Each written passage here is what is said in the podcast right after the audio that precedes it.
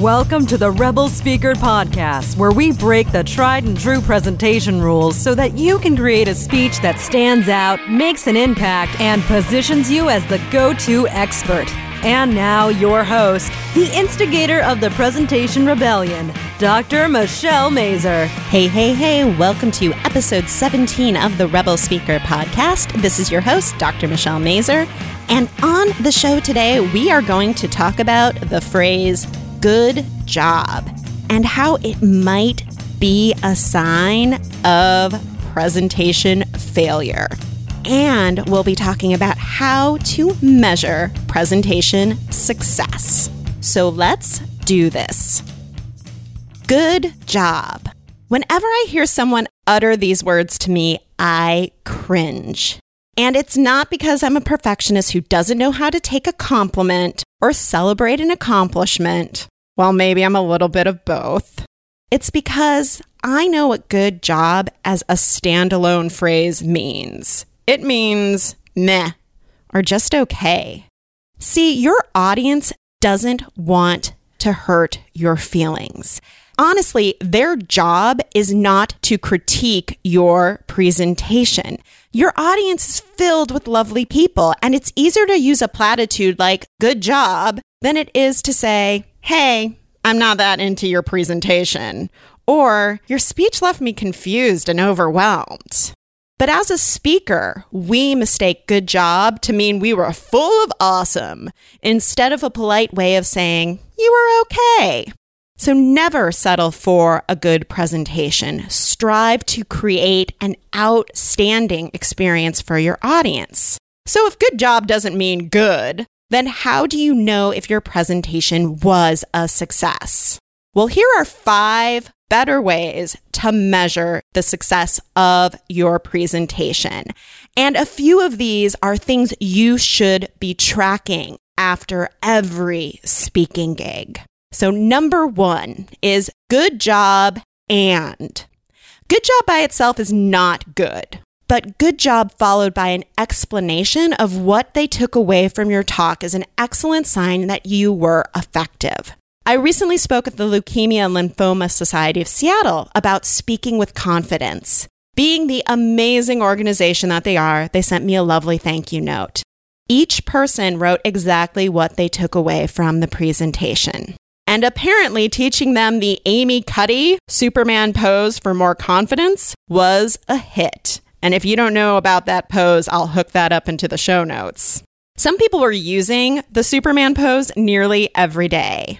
That's more than a good job. I made an impact. As a speaker, always strive for making an impact. Number two, and this one's a biggie book another speaking gig.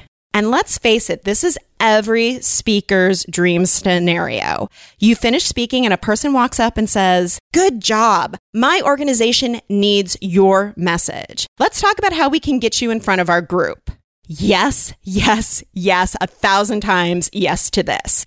You know you were outstanding when someone wants to help spread your message. And what you'll do next is get their business card and for the love of all good things, follow up. And let me say this if this is not happening for you every time you speak, that's a big problem because the best way to land speaking gigs and to get momentum is by speaking. So every time you go out to speak, you should be getting more speaking gigs. And if you're not, you've got a presentation problem that you need to work on.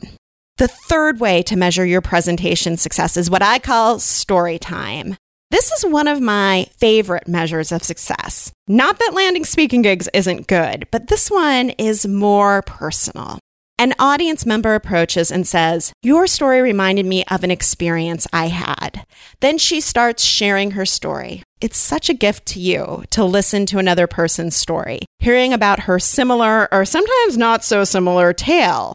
This means your message penetrated her heart and her head. Your message is being integrated into the fabric of who this person is, and she'll remember how you touched her life. This is one of the most intimate, personal, and in my opinion, best measures of presentation success. you have made a difference to one person. The fourth measure is taking the relationship deeper. See, I see presentations as a first date. The audience is getting to know you. You're getting to know all of those beautiful people. And at the end of the speech, the audience gets to decide if this was a one time cup of coffee or if they want to see you again. And seeing you again could mean following you on Twitter, buying your book, signing up for your newsletter, which I highly recommend, or giving you their business card. Most of the time, it does not mean buying your high priced thing. That's a little like having a coffee date followed by buying a house together. For example, last summer I gave a presentation and during Q&A an audience member said, "I have to leave, but I want your book and you need to sign it." He ran to the stage with his money in hand. The next thing I knew, I was surrounded by people who wanted to buy my book and chat. I barely finished my presentation. It was such an amazing experience. When the audience wants more of you and wants to keep the relationship going, you have changed them and your presentation was a success. And now this leads me to tip number five, which is track your conversion rate. If the audience wants to take the relationship deeper with you, whether that is buying your book or giving you their email address in exchange for a PDF or you're giving them a free consult, you'll want to know the conversion rate for every presentation you do. And simply put, a conversion is the number of people who take the desired action. So they decide they want your free guide or they want to talk to you over the phone, divided by the total number of people in the audience. So the number of people who take the desired action divided by the total number of people in your audience. And that gives you your conversion rate. And your goal with every speech should be optimizing that conversion rate, especially if you're doing a client attracting speech. So track, track, track that conversion rate.